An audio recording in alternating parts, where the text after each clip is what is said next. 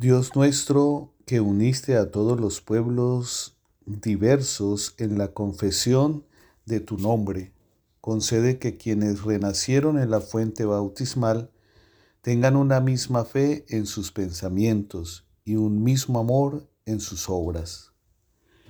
La paz esté con ustedes, es la expresión de Jesús con el encuentro con sus amigos. Ustedes son testigos de todo esto. Hoy es el relato de la aparición del resucitado a los discípulos de Maús y su encuentro con los apóstoles. El mismo Jesús se hace presente en medio de estos y les explica, lo que ha sucedido es aquello de que les hablaba yo cuando aún estaba con ustedes, que tenía que cumplirse todo lo que estaba escrito de mí en la ley de Moisés los profetas y en los salmos. Estas palabras de Jesús van dirigidas para confirmarlos en la fe en Dios, la fe en Él y la confianza en el proyecto de salvación establecido por Dios en favor de la humanidad. Por eso Jesús les dirá que en su nombre se deberá hablar de esto en toda Jerusalén y en todas las naciones pero sobre todo haciendo realce en la necesidad de volverse a Dios para el perdón de los pecados. Jesús da la misión a los apóstoles y a todos los discípulos de llevar este mensaje, a todos cuando se les dice, ustedes son testigos de eso.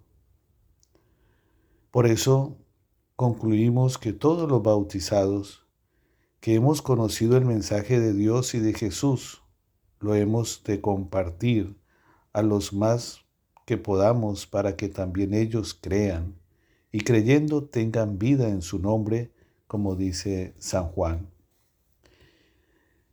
El relato de Maús de ida es el camino de la desilusión, de la desesperanza, del desconsuelo, pero de regreso es el camino del reencuentro con el resucitado, de la catequesis de parte de Jesús, de la cena con Él y sobre todo de volver a ver al que sentíamos perdidos para siempre, en la gracia, en el amor y en la misericordia de Dios.